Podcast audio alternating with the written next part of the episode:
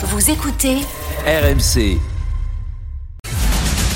Racontez-nous.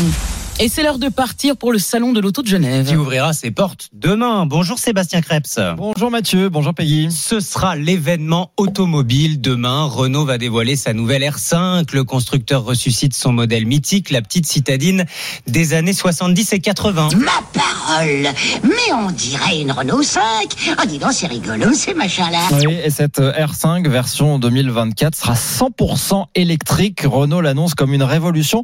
Elle sera aussi le premier véhicule à intégrer une sorte de copilote euh, virtuel, un, un avatar doté d'intelligence artificielle et qui pourra vous, vous assister euh, au volant. De quoi faire, euh, selon Renault, de cette nouvelle R5 un véhicule visionnaire, comme ce fut le cas de la toute première R5 sortie en 1971. Vous vous en souvenez, Peggy? Oui, bien sûr, merci Mathieu.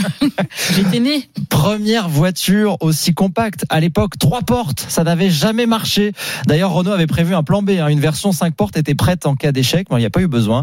La R5 a tout de suite cartonné dès sa sortie avec ses couleurs. Elle est orange, vert pomme. C'est totalement nouveau. Pas de poignée apparente sur les portières, des pare-chocs en plastique et son haillon arrière qui là aussi euh, lance une nouvelle tendance. Et j'avoue, j'en ai eu une. Et dans les Ah, années comme 70, quoi. elle devient la voiture à la mode. Oui, elle accompagne aussi un changement de société. Jusque-là, euh, le signe de la réussite, bah, c'était d'avoir une grosse voiture.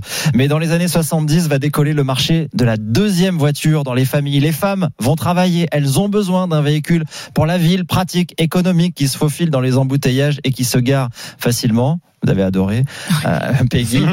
Et la R5 va incarner cette modernité. Ça va faire son succès dès 1972. 31% des clients de la R5 sont des clientes et 35% des jeunes de moins de 30 ans.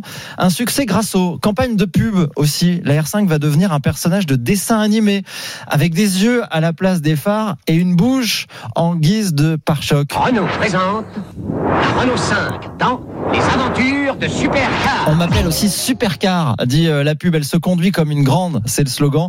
Et on la voit se garer en poussant les autres voitures. Voilà, ça va contribuer à en faire une voiture culte. Ouais, à tel point que la R5 va devenir le véhicule le plus vendu en France. Oui, à partir de 1974 et ça va durer 10 ans. En 74, la R5 est à elle seule presque un tiers des ventes du groupe Renault et en 80, une voiture sur 6 vendue en France est une R5. Au fil des années, elle va se décliner en plein de versions, la version turbo, la sportive, alpine, la version rallye qui va gagner plein de courses.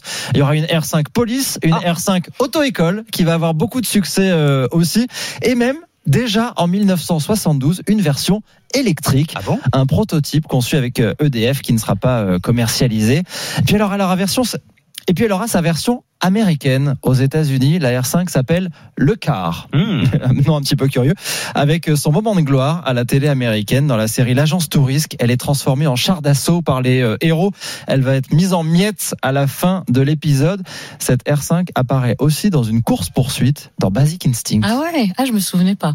Je vais regarder le film. Allez, dites-nous, la fin de la saga, c'est bien au début des années 80. Oui, en 84, Renault décide de la remplacer par la Super 5. Et même si euh, François Mitterrand s'affiche euh, au volant à l'Elysée avec cette Super 5, ben, elle n'aura pas autant de succès, concurrencée par la Peugeot Et 205. voilà.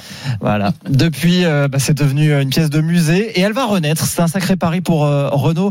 Le patron de la marque explique qu'il veut renouer avec le patrimoine et l'esprit des 30 glorieuses. Luca Di Meo, qui avait déjà lui-même relancé la Fiat 500 à l'époque où il dirigeait la marque italienne avec le succès qu'on connaît. Merci Sébastien. Racontez-nous à retrouver en podcast sur l'appli RMC.